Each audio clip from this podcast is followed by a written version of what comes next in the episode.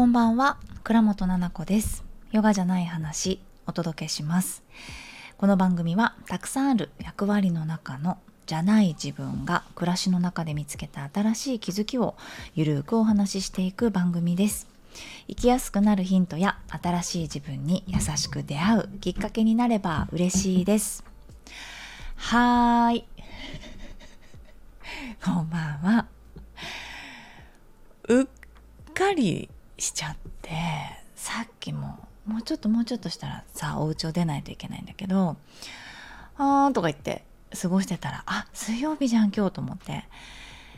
なんか時間が経つのが早くて、水曜日と金曜日ってすぐ来ないなんか毎日こんなに早くて大丈夫かな。あまりにもさ、なんかもうちょっと聞きたくないぐらい同じ話してるんだけど、この早いなっていう中でもね、きっと何かやってるわけですよ。きっとすごく。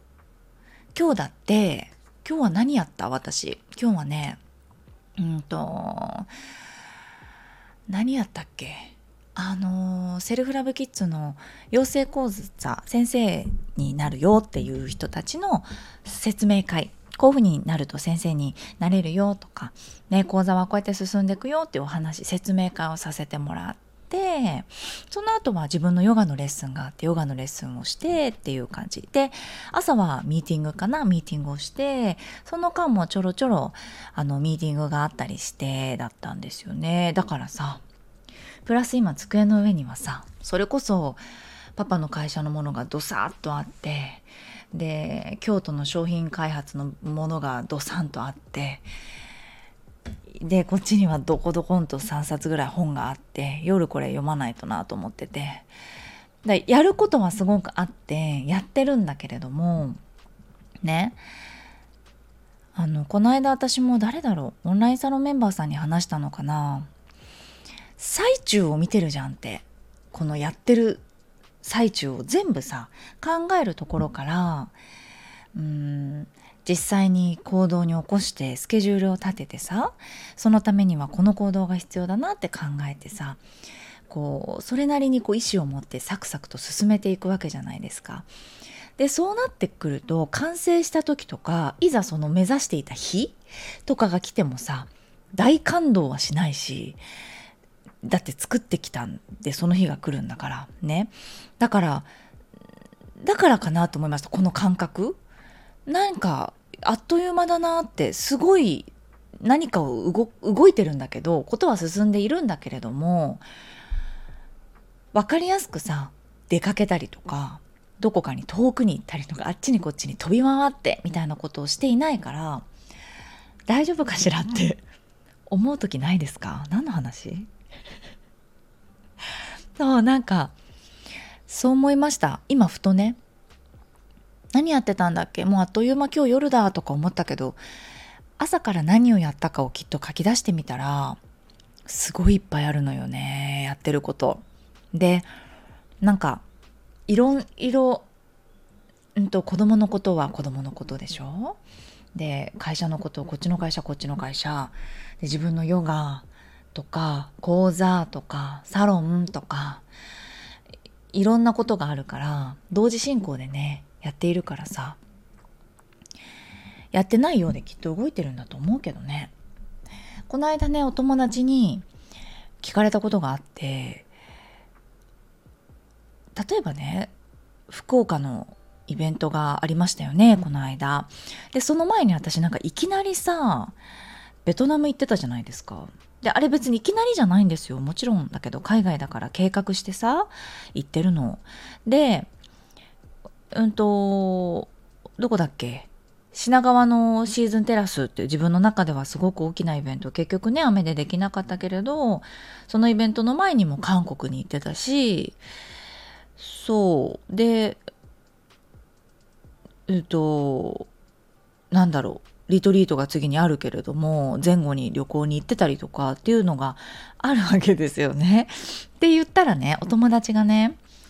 私だったら何かそのイベントがあったら前1週間はマジで何もしないみたいなどこも行かない、何も予定入れないみたいな感じに言ってたんですよ。そうかって、どうなってんのスケジュールみたいな言われて、どうなってんだろうなってその時一瞬考えたら、いやその時は来るじゃんっていう、その日ね、そのイベントの日は来るじゃないですか。だからその日に向けてコツコツと毎日ね時間を空けてやって、なんかこう積み上げていって、他の予定は全部入れないみたいなのあんまりないんだけどな、私この感覚が少数派なのかしら、もしかしたら。もうさ、それもさっきの話とちょっとつながってるんじゃないかなと思って、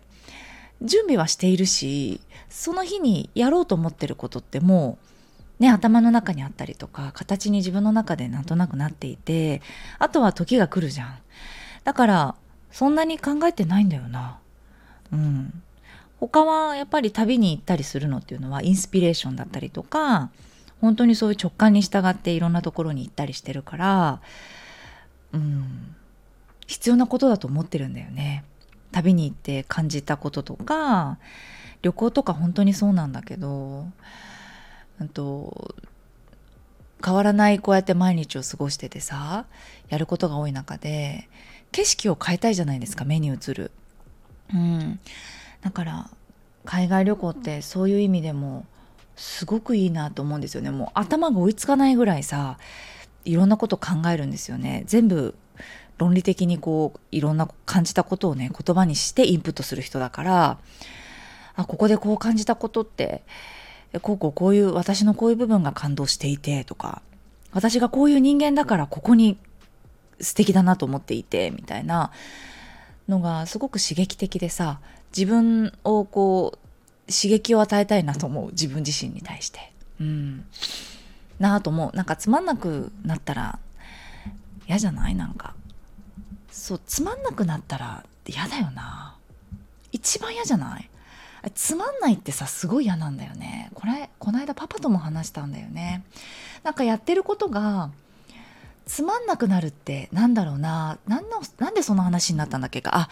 会社の経理とか事務みたいな話になった時だったっけね。ね、そう仕事の中でもつまんない仕事とかってきっと会社で勤めてたりするとさあるよねっていう話、やりたくないけど今やらなきゃいけないとかさ、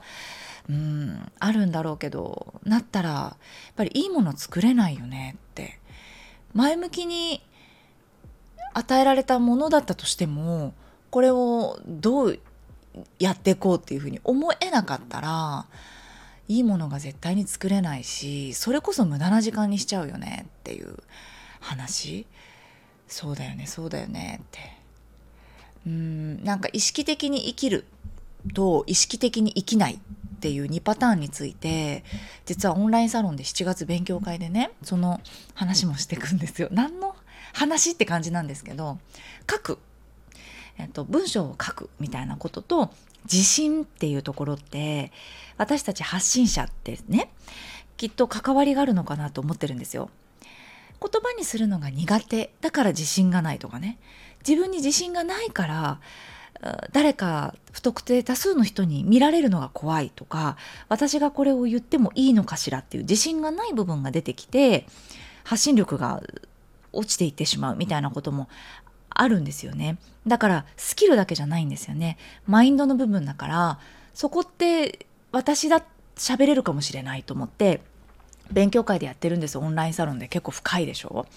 でその話をしてた時に、意識的に生きるかそうじゃないかって無意識でどっちやってると思うっていうような話をしようと思ってて、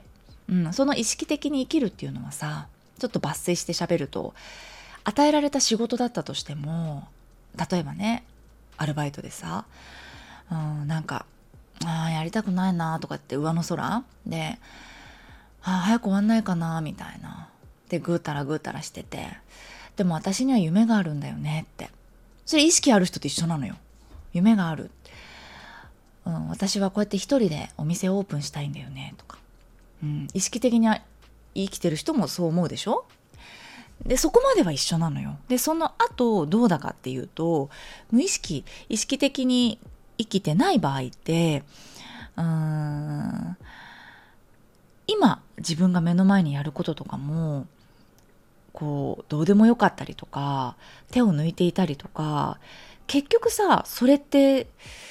過ごす時間じゃんね。自分の中の同じ2時間3時間じゃん。でだとしたら今この中で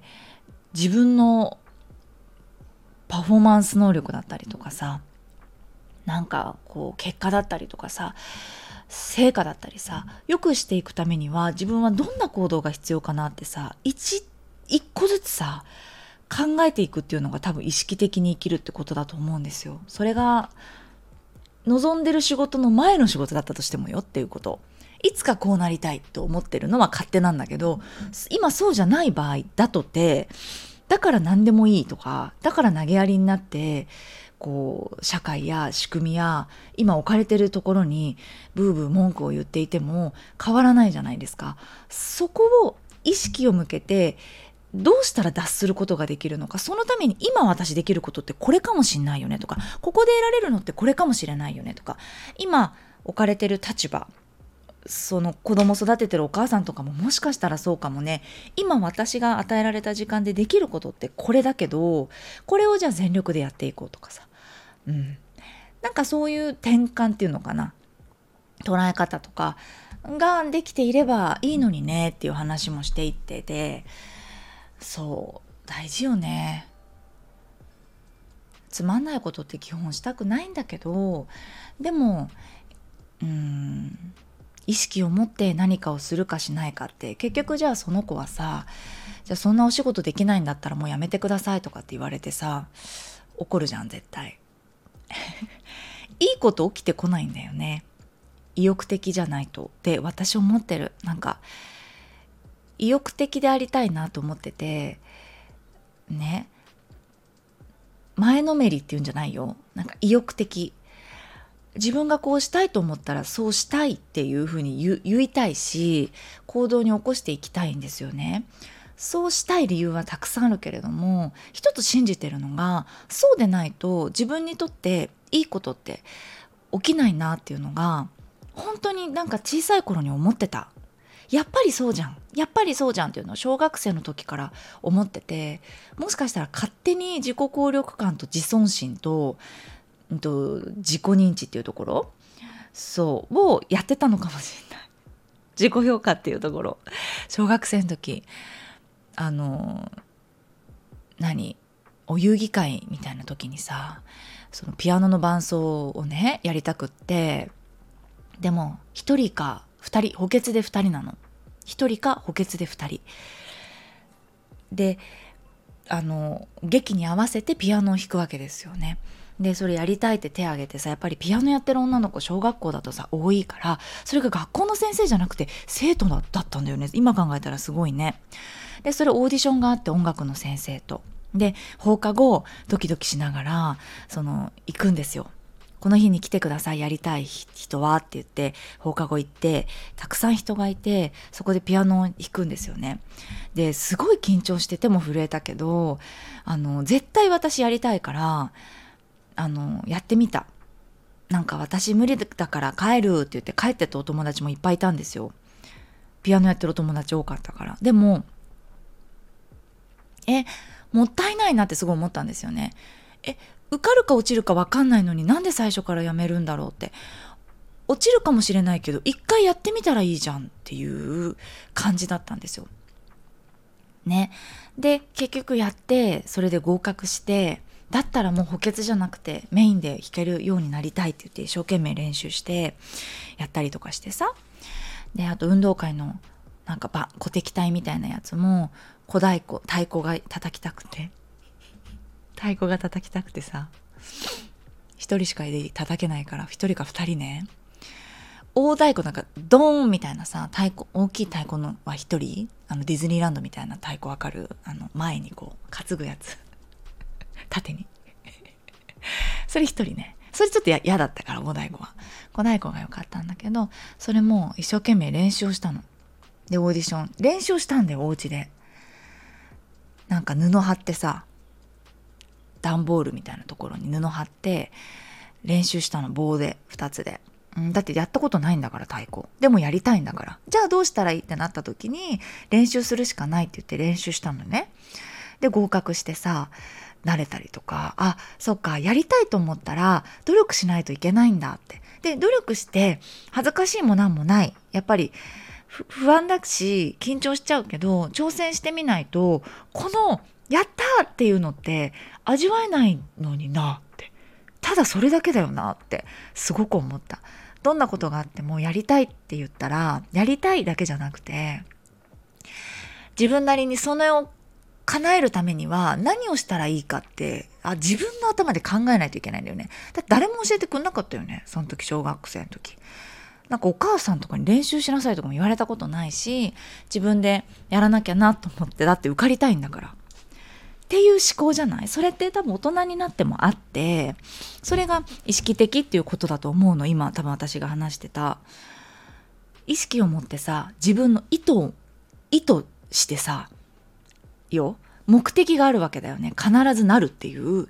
のためになるってさ、言ってるだけじゃさ、マジで口だけじゃないですか。そんなの嫌だなと思ったんです、私。その小太鼓叩きてっつって。だからそう、練習したね。なんかそういうの本当に多い。確かに小学校の時から中学校の時から高校生の時とかはどうかな。高校生の時とか何や、まあなんか、うん、いやダンスやってたけど、まあまあ楽しいで頭の中いっぱいだったから、頑張るも何もっていう感じだったけれども、うん、そうだね、やりたいがもう前のめりでやっちゃってたかな。そう、なんかそういう話をね、オンラインサロンでしたりしてたんですよ。何の話をしようかなって今日本当に思ってて、あ、そうそうそう、レターをねお読みします。ラジオネームこころさん。ななこ先生、こんにちは。ね、これすごい前にいただいたんだよな。6月だ。ごめんね、遅くなっちゃった。ななこ先生、こんにちは。レターを読んでいただいてびっくり。そして感動でした。私はインスタライブで片付けについて毎朝配信している方。あ、片付けの方だよ、心さん。ね、皆さん覚えてます？覚えてるかな？今片付けコンサル、片付けコーチング受けてて、みたいなことをほら、送ってくださった方、何やってるか教えてほしいって私が言ったんだよね。毎朝配信してるうりさんって読むのかな、 URI インスタグラムで毎朝配信してるうりさんと出会って、現在は片付けのコーチングを受けています。内容は定期的に Zoom で片付けの様子を映しつつアドバイスをもらいます。片付けるというよりは今の自分にとって大切なものを見つけています。ストックでもたくさんあって場所だけ取っているのなら本当に必要としているのだろうかと考えたり、ケースに入れれば見た目はいいけれど本当に使いやすいのだろうかなど、いるいらないだけではないものの捉え方を学んでいます。2ヶ月ほど続けていますが、気づいたら今の自分に必要かどうか迷うことが減り、取捨選択が早くなりました。自分はどうしたいのかという片付けだけでなく、生きる上で必要な考え方を学べています。長くなりましたが、ファーストミーティングの講座を受けて、さらに学びを深めたいと思います。ありがとうございます。すごい前のレターだとごめんね。ありがとうございます。本当は誰々ですっていうお名前いただきました。ありがとうございます。いやー、そう嬉しい。なんかレターにね、あ、本当は〇〇です。こっからは伏せてくださいみたいなね、結構多いから、あ、何々さんだったのみたいなのを勝手に、ワクワク見てます。ありがとう心さん。っていうかさ、これ最高じゃない？なんかさ、今の私の話となんとなくつながってきちゃうんだけど、自己決定ができるって最強説なんですよ。本当にそうなの。大人でよ、自己決定って意外とできてないんですよ。本当に自己っていう感じなの。本当にあなたが決定した話それで質問されたら違かったりすることあるよ。なんでって言われたら、なんでだろうってなることって結構多いんですよ。例えば育ちとかさ、当たり前にこうそういう風に育ってた、お母さんから言われてたとかさ、部活でそういうのがこう染みついてたとかさ、あれ言ったらこうするとかね、で、全て自分の意思で決めてますかって、本当にそうですかっていうので決めてるかどうかといったら、多分そうじゃないじゃん。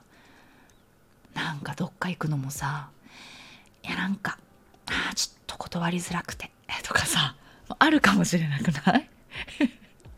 それとかさ、別にいいよ、断りづらかったとしてもさ。でもそれあなた座るって決めたんですよね、その椅子にっていう話じゃん、また。でそれ座ってんだったらダメなのよ、座ったんだから自分でっていうふうに思うのよ。私は自分に対してよ。そんなこと誰にも言わないよ、怖いから。私は自分に対してそう思ってるの。責任取れよって、そこに座るって決めたのよね、行くってやるってやめるって言ったんだよね。その先考えてそれ決定してるの。本当にそれでいいの、いいなら行こうっていう感じに決定できるのが本当に自己決定なのかなと思ってる。で話を心さんのレターに戻すとさ、今の自分にとって大切なものを見つけれる。ズームでやってんだね、これさ、マジでよくない？片付けのコーチングだけどさ、心の片付けでもあるよこれ。多分それこそ何でもかんでも箱に貯めときたい人とかさ、私のお友達でもいたよ。なんか元彼のものをなんかボックスに入れて全部取っといてる子いたんだけどさ、本当私今でも思い出し笑いしちゃうんだけど、泣きながら詰めてて、でその子ん家遊びに行ってあったからね、本当にカンカンみたいなやつに入ってて、ね、マジかよって、私全部捨てるからさその日にみたいな。だからちょっと考えられない。それもほら価値観じゃない？自分にとって大切な思い出として取っておきたいんじゃん、その子はさ。積み上げてきた心のそういうものじゃない？自分の中でこれは大切でこれはいらないって自己決定がきっとどんどんできるんだろうし、生きる上で必要な考え方、しかも多分生きる上で必要なっていうとなんか誤解しちゃう人もいるかもしれないのかもしれないけど、なんかそんなさスパルタじゃないよね。どう考えてもこれ自分のさ心にさ、本当って聞いたり、いるのいらないの、どうしてこの箱に入れたかったのとか、これってなんで私にとってこんなにずっとボロボロだけど必要なんだろうとか、ここをなんで今片付けたくなったんだろうとか、